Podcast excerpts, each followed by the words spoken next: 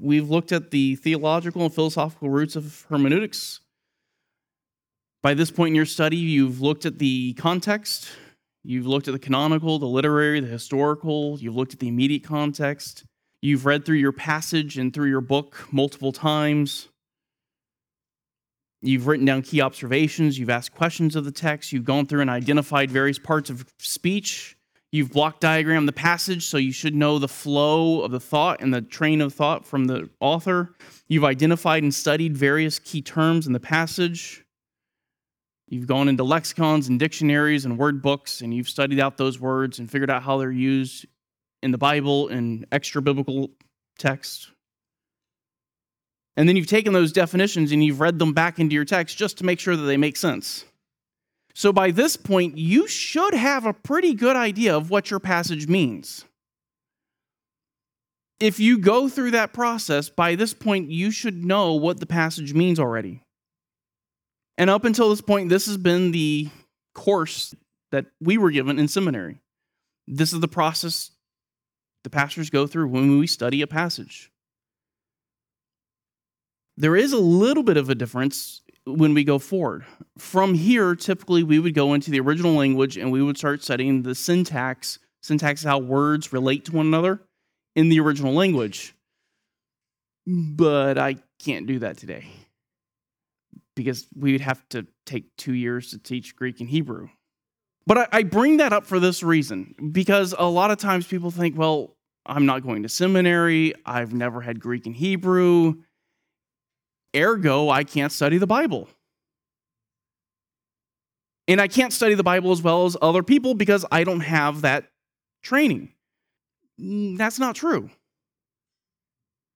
Like I said, if you go through this process, if you just take everything you've learned so far, go home, pick a passage, and go through that process, you'll know your passage. 99% of the time, you will understand the passage when you're done. There are a few times where you're going to go in and you're going to study out the passage do everything we've said, and you're going to come to the end of it and go, I don't know what that particular verse is talking about. I'm confused. These are called interpretive challenges. And you have to be able to overcome them. And you have to be able to overcome them without going back and taking three years of Greek and Hebrew.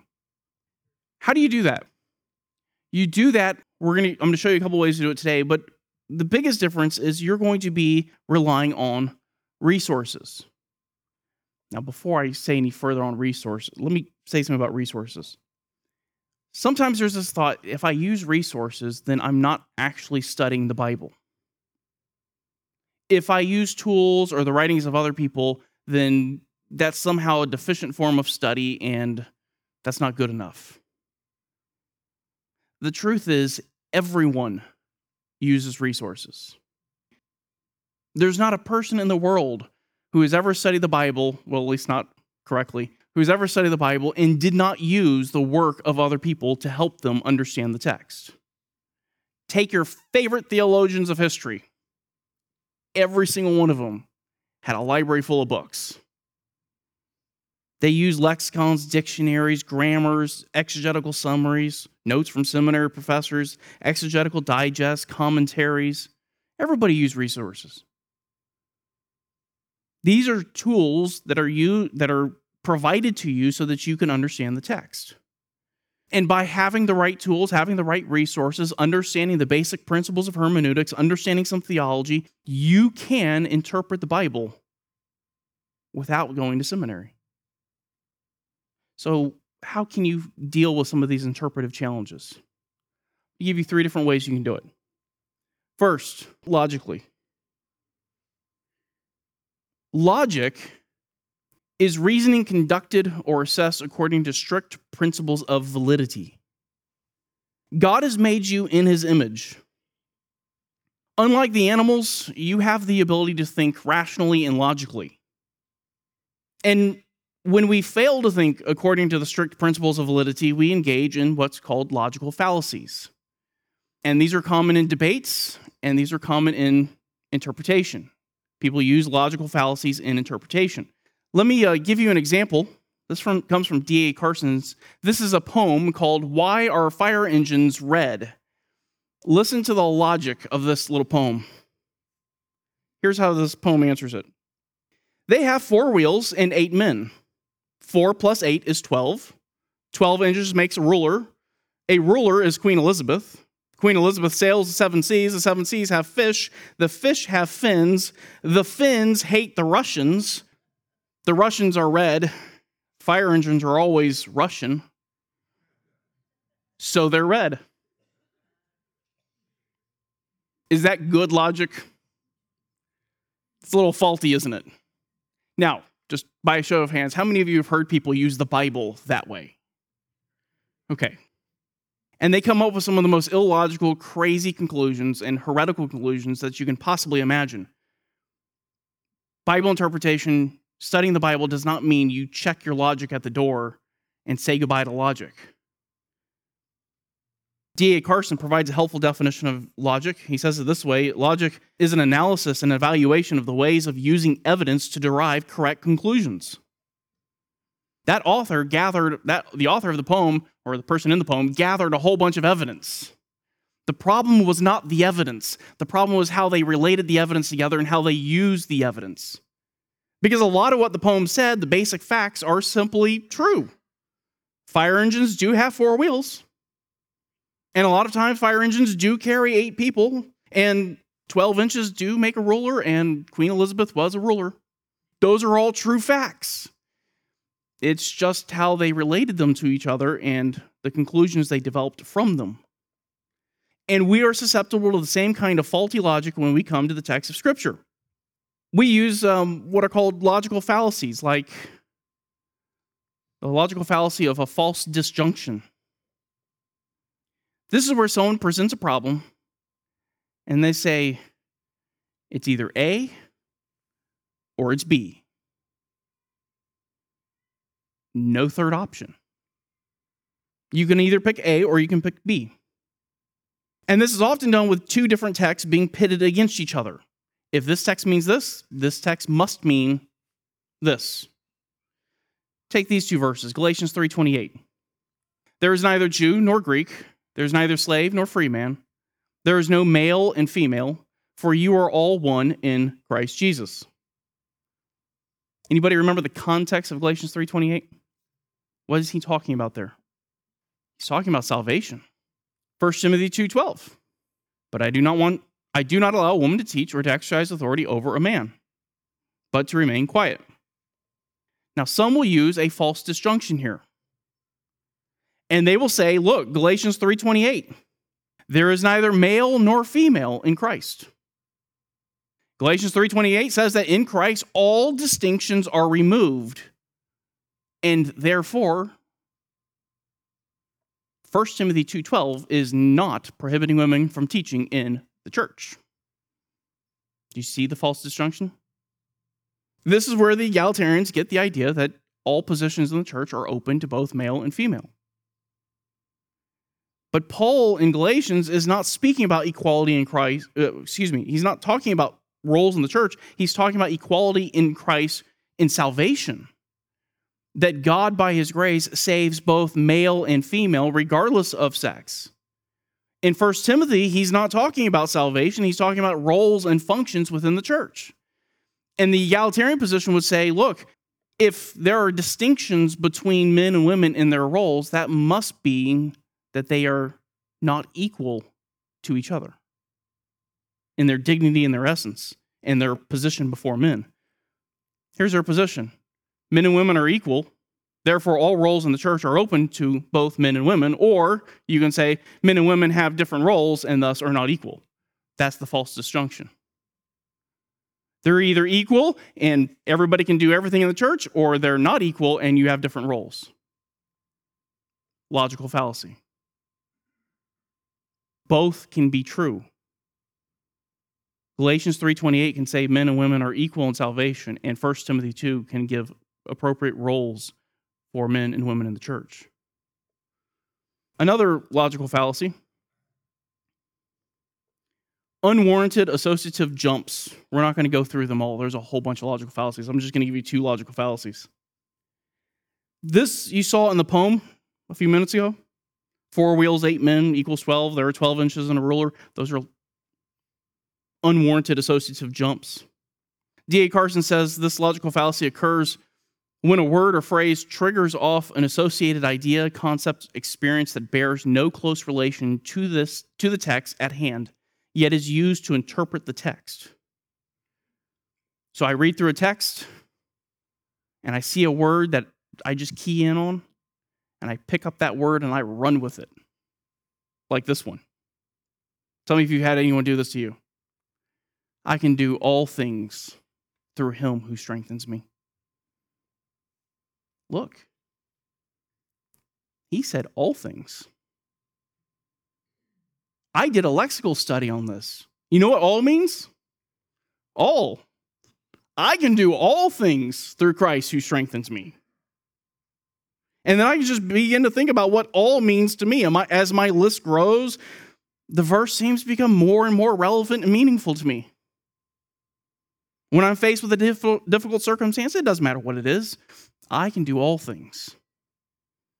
When I want to take on a new project like fixing a leaky roof or remodeling the kitchen, I don't need any training. I can do all things. Time to start renovating. The five year old boy hears it and thinks, I can do all things in Christ. So he jumps off the sofa thinking he can fly around the living room. Someone else might want to sing solo at church, not because they have singing lessons and not because someone told them they're a good singer, but because they can do all things. Do you see how we can apply this illogically and make jumps and associations that this text is not talking about? It's a logical fallacy. When Paul says he can do all things, in the context, he's logically excluding some things. What is Paul talking about here in Philippians 4? During hardships, being content. Whether I have a lot or I have a little, whether I have food to eat, whether I don't have food to eat, I can be content in all of them. D.A. Carson says of this passage, the word all cannot be completely unqualified i.e., jump over the moon, integrate complex mathematical equations in my head, turn sand into gold. So it is commonly expounded as a text that promises Christ's strength to the believers in all that they have to do or in all that God sets before them to do. The word all here is qualified.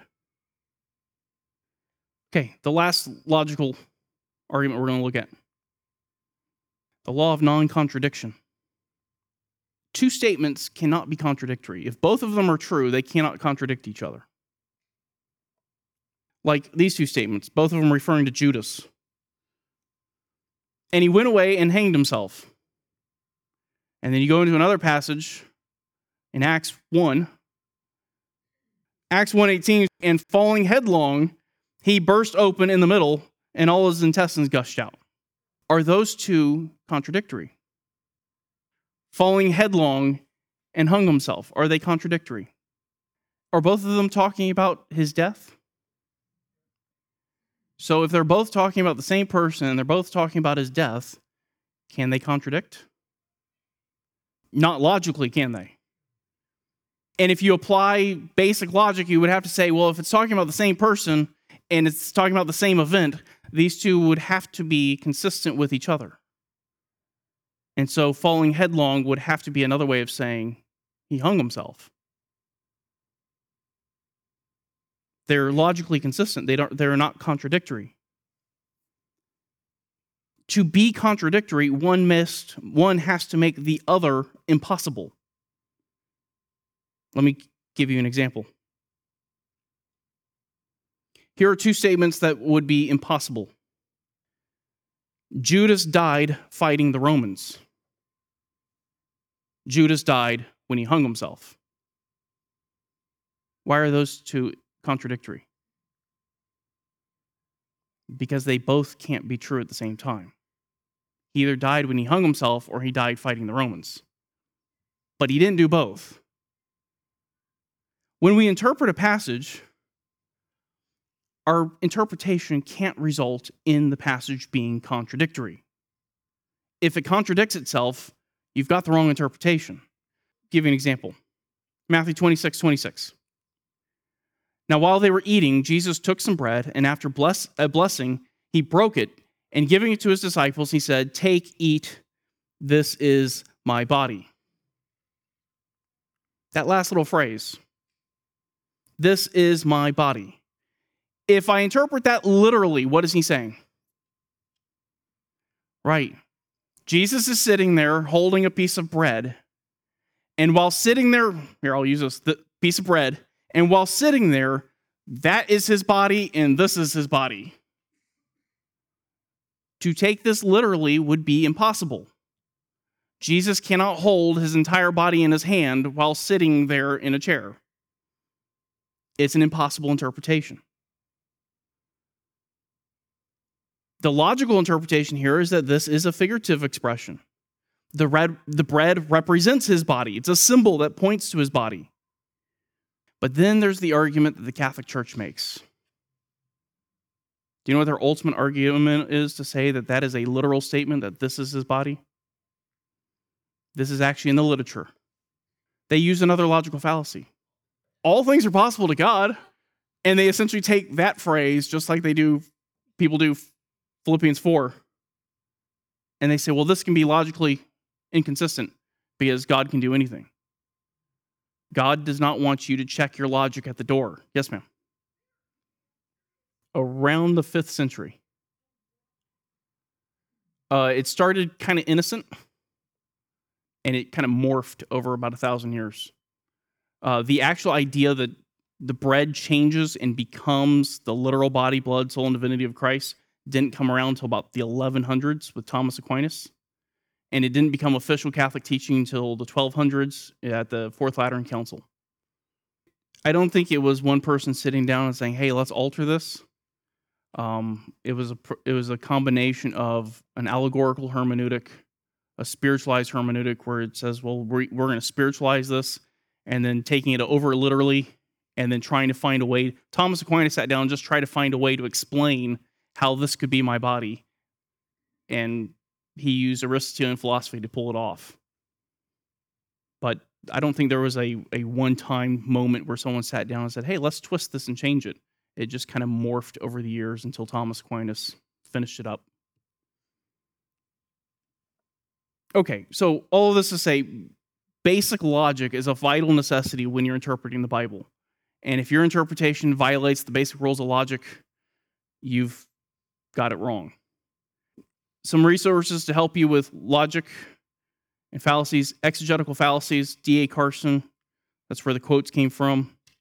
There's probably other resources you can use for basic logic. There's the fallacy detective if you want to find um, logical fallacies that's geared more towards children, but it makes it nice and simple, and you don't you don't, you won't get lost reading it.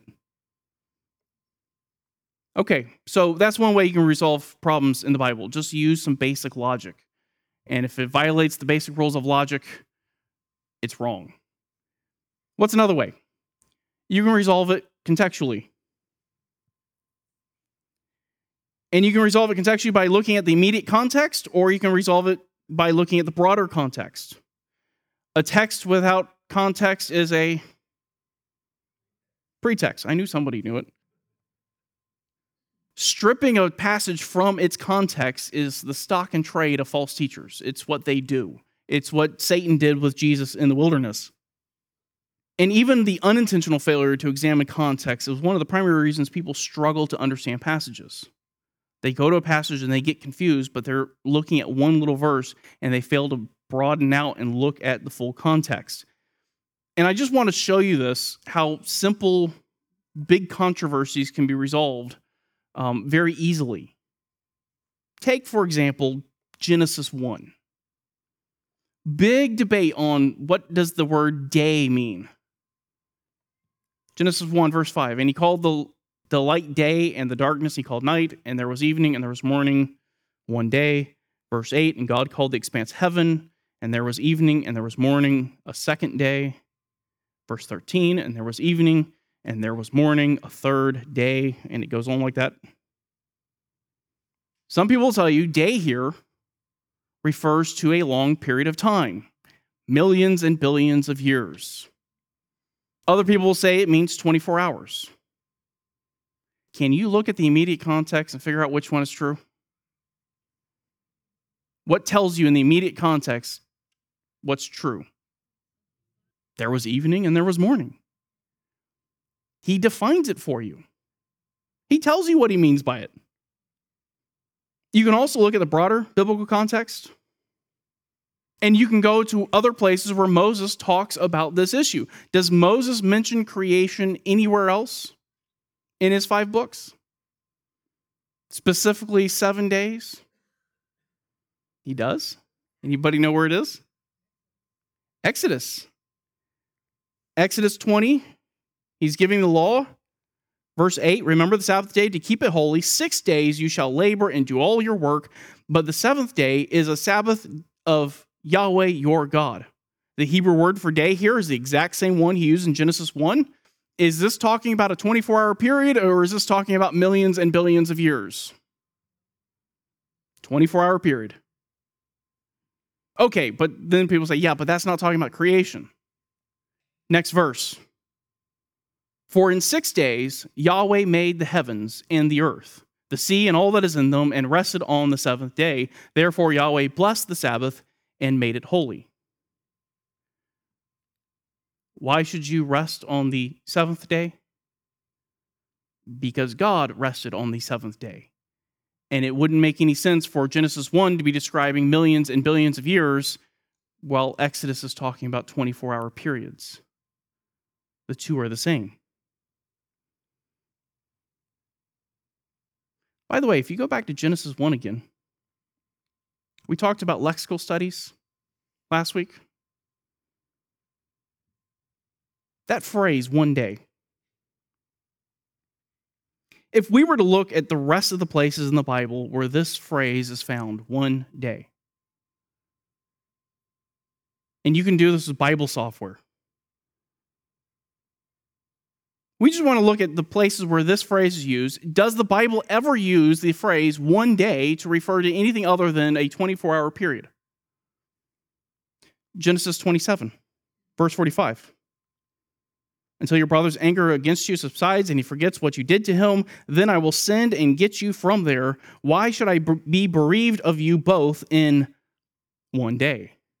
Genesis 33 13. But he said to him, My Lord knows that the children are frail, and the flocks and the herds which are nursing are a care to me. And if they are driven hard one day, all the flocks will die. Numbers 11 19. You shall eat not one day, nor two days, nor five days, nor 10 days, nor 20 days. 1 Samuel 9, verse 15. Now, a day before, literally one day before Saul's coming, the Lord had revealed this to Samuel, saying, Ezra 10, verse 17, he finished investigating all the men who had married foreign wives by the first day of the month. Jonah 3, 4.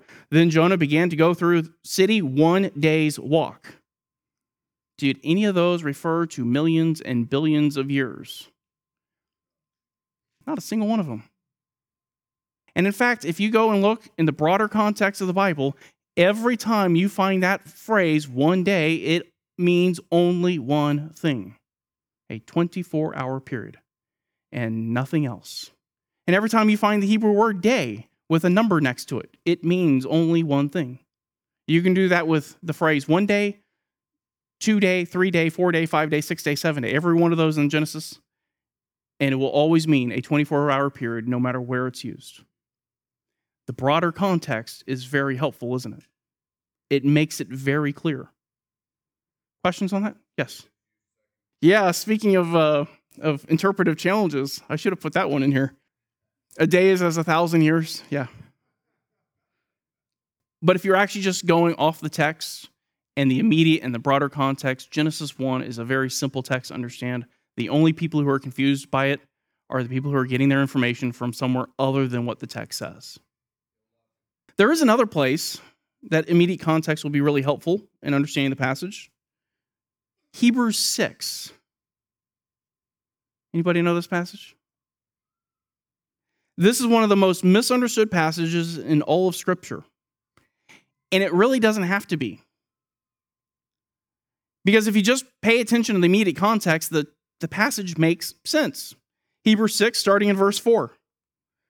For in the case of those once having been enlightened and having tasted of the heavenly gift and having become partakers of the Holy Spirit, and having tasted the good word of God and the powers of the age to come, and having fallen away, it is impossible to renew them to, again to repentance, since they again crucified to themselves the Son of God and put him to open shame. What's the controversy about this passage? Anybody know? I'm sorry? Yeah, this is saying you can lose your salvation. And their argument goes like this verse 4 they've been enlightened. They've tasted the heavenly gift. That's, that seems to be a reference to regeneration. They've become partakers of the Holy Spirit. This sounds like they've been indwelt by the Holy Spirit. Verse 5 they've tasted of the good word of God. This sounds like he's talking about believers. And these are believers that apparently have turned away and now they cannot be renewed again to repentance. Ergo, you can lose your salvation. Anybody heard this before? And by the way, you can go into the words and grammar of those three verses and you can stretch them to make it fit. And it'll sound really good. But if you just keep reading. He solves the problem for you. If you just expand out and look at the context, verse 7. For ground that drinks the rain, which often falls on it and brings forth vegetation, useful to those for whose sake it is also tilled, receives a blessing from God. But if it yields thorns and thistles, it is unfit and close to being cursed, and its end is to be burned. Notice verse 7 begins with for He's explaining what he just said. And then he gives an illustration of rain bringing forth vegetation. The rain falls and soaks the ground, and as a result, the ground produces vegetation. Vegetation here can be referred to plants that are edible, either for human consumption or for livestock. And he calls it useful. It's usable vegetation. It's worthwhile, it's good to have. Notice in the rest of verse 7 is useful to those for whose sake it is also tilled. You might say, for those who it is cultivated for.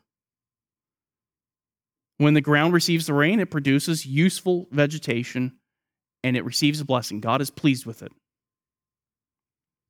But then there is the opposite situation. Verse 8, but if it yields thorns and thistles, it is unfit and close to being cursed, and its end is to be burned. Yield here refers to causing to grow. Thorns refers to a common weed that's harmful to grain. Thistles refers to any thorny plant, typically plants that you don't want. So the writer here, in explaining people turning away from Christ, illustrates by pointing back to two kinds of plants. One that is useful, one that produces something that's edible. Let me say it another way one that produces fruit, and the other that is not useful but harmful. The useful fruit bearing plants will receive a blessing. The non useful thorny plants will be burned. Everybody, anybody picking up where he's going here? What's the argument he's making? This isn't talking about believers losing their salvation. This is the same kind of language you find throughout the rest of Scripture. Matthew 7 16, you will know them by their fruits. Are grapes gathered from thorn bushes or figs from thistles? By the way, those are the same two terms that he used to describe in Hebrews 7. The writer of the Hebrews is merely teaching that believers will produce fruit. And he goes to the Hebrews there and says, Look, if you're a believer, you're going to have good fruit. And if you're not, you turn away, that's bad fruit, and it's evidence that you are not a believer. By simply understanding the immediate context, this controversial passage becomes really simple to understand. Questions? Last one. You can also use theology. That is to say, you can use your understanding of systematic theology, your understanding of basic theology, to help you understand what the passage means. Systematic theology isn't the lens through which you interpret the text. You don't take your theology and read it into the passage, but systematic theology is good guardrails to remove bad options and to remove options that you shouldn't even consider. And I want to go to a passage that we looked at this past week in Bible study. 2 Peter 3 9. The Lord is not slow about his promise, as some consider slowness, but is patient toward you, not willing for any to perish, but for all to come to repentance. What is the difficult part of that? Theologically, what would be the hard part of that sentence, that verse? Not willing for any to perish, but for all to come to repentance. How is that interpreted? Everybody's going to be saved. God is not willing for any to perish. Okay, well, let's start just by just don't pull out a lexicon or a commentary. Just put some guardrails up with your, your theology. Is he saying that God is not willing for any to perish, meaning that everyone is going to go to heaven? How do you know that? Yeah, because if you go back to 2 Peter 3, that opening section is all about the day of the Lord where he is coming in judgment to judge the ungodly. If all are going to come to repentance, what's the point of the judgment? Basic context there would mess that up. Okay, since God is not willing uh, for any to perish, does that mean man is now completely responsible for choosing Jesus? That's the other argument that's used. Proof text for free will. Man is able to come to Jesus on his own. God is not willing for anyone to perish. God wants all men to per- uh, to repent. And it's man's free will that just obstinately refuses and doesn't come. So God isn't able to bring them to repentance. Does that work theologically? John 6 44, no one can come to me unless the Father draws him. Romans 8, the mind set on the flesh is unable to please God, has no desire to. All that the Father gives me will come. You see, your basic understanding of theology sets guardrails. This can't contradict any of those. If you understand basic logic and the, the doctrine of inspiration, that it's written by the Holy Spirit, you're not going to find a contradiction. All right. So here's the important question. So, what does it mean? Let's ask some theological questions. Who is doing the willing here? Not willing for any to perish. Who is that referring to? Who's the subject of the willing? God. Now, you read some commentaries, they'll, they'll have a little debate. Is it the Father or is it Jesus? We won't go into that today. Okay, we'll just say it's God. By the term willing, without looking at a lexicon, did Peter mean to say that God will not permit any to perish? When Peter said God is not willing for anyone to perish, did he mean God will not permit them to perish? That God decreed that no one will perish? Is that what Peter is saying? I mean, if we have a basic understanding of who God is and a basic understanding of his what they call the decretive will of God, that what God wills, that is what he decrees, what he chooses to do will come to pass. And so, if this passage was saying that God decreed all men to come to repentance, then we would have to conclude that all men will actually come to repentance. Isaiah 46. Verse 10 declaring the end from the beginning and from ancient times, things which have not been done, saying, My counsel will be established and I will accomplish my good pleasure. Does that sound like God can decree something and it not come to pass? Which means if that's the way we're going to interpret it, we've just caused the text to be contradictory. This is where people say that God willed for no one to perish but sinful men exercised their free will and prevented God from accomplishing his decree. So they would say in 2 Peter 3, God decreed to save all, but not all men are willing to be saved. And in their rejection, God's will is thwarted. That's a great question. She asks, So who's God?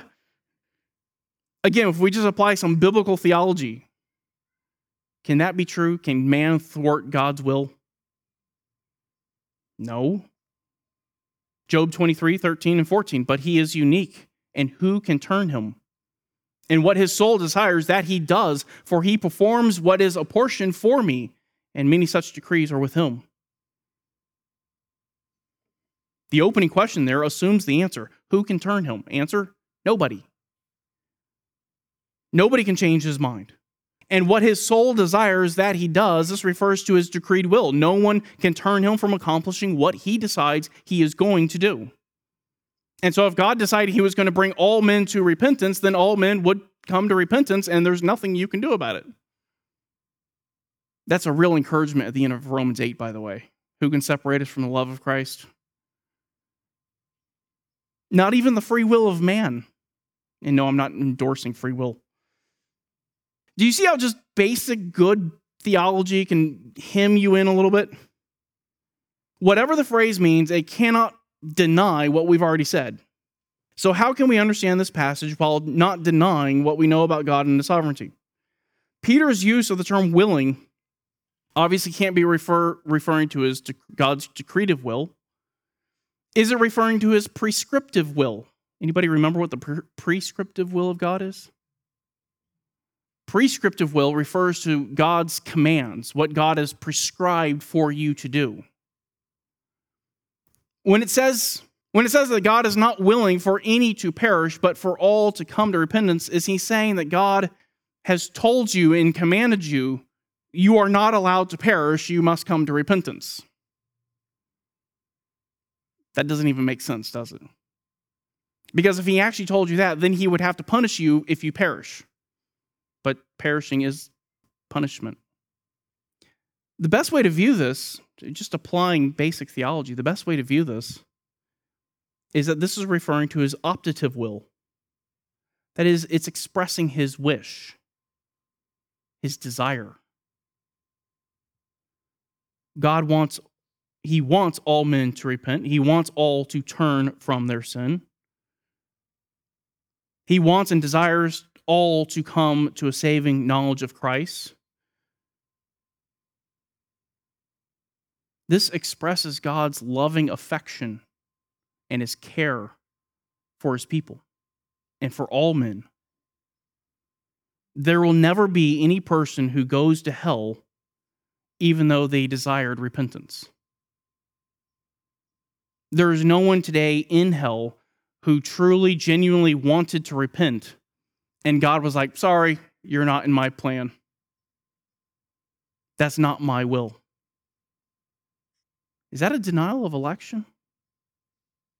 Yeah, you can say this is referring directly back to believers themselves. But I would also say that the doctrine of election does not remove your responsibility. God elects. You're still responsible for your sin.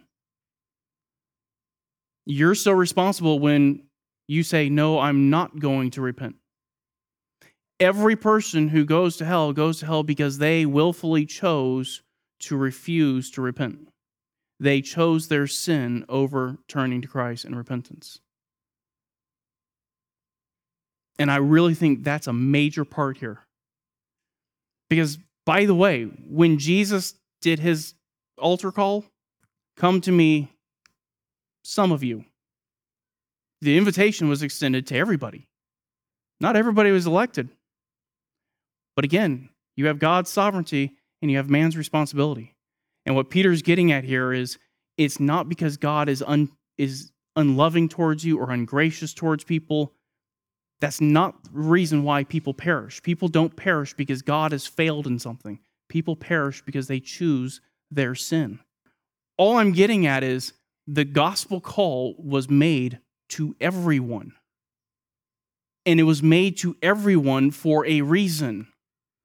Because what he says in 2 Peter 3 God desires all to come to repentance describes his love and his care for all. And if I have a view of God where God elects this small group and then says, Well, I could care less about those others, I have a wrong view of God. You are to go into all the nations and give the gospel. You're to give the gospel to every person you meet because God desires all to repent. Now, I wouldn't say it's free will. I would just say you're, you're personally responsible. And if you just look at the rest of this verse, the Lord is not slow about his promise, as some consider slowness. That is to say, the Lord does not, he's not running late. He's not hesitating all these people coming out saying, well, where is he? He isn't here yet. It's not that he got held up and he, he can't make it. He's delaying for a reason. He's not slow about his promise, as some consider slowness, but is patient toward you. He's patient. Why is he patient? Because he wants people to repent. Does that make sense? This is expressing the desire of God and the love of God that he wants people to repent. Ultimately, when you apply greater your broader theology, this ultimately will be the elect. But it doesn't change his desire. The gospel is to go to all men for a reason. Because all men are responsible when they reject it yes, God is angry with the wicked every day. Yes, God will judge the wicked. But 1 Peter 3, I think he's emphasizing you perish because of your choice, not because of God's. And we, we, we have this tension of God's election, your responsibility. Both of them are true. God elects and you're still responsible. Right. Yeah, that's a good point. Divine sovereignty, human responsibility are parallel tracks. They're two lines that run parallel to each other and they go infinitely into the distance, and you never see where those two intersect in the scripture. And so, my ultimate point here is that in this passage, good theology cuts out a whole bunch of meanings and interpretations, and it leaves you with some very limited options, doesn't it? Okay, let's pray and we'll be done. Father, we thank you so much. Uh, we thank you for our time this morning that we can come together uh, to worship, to study your word. Uh, we do thank you for um, Mother's Day. We thank you for our moms and the gift that they are to us and what a blessing they are. And uh, we do ask that you would help us this morning to worship you in a way that is pleasing. We ask this in Christ's name. Amen.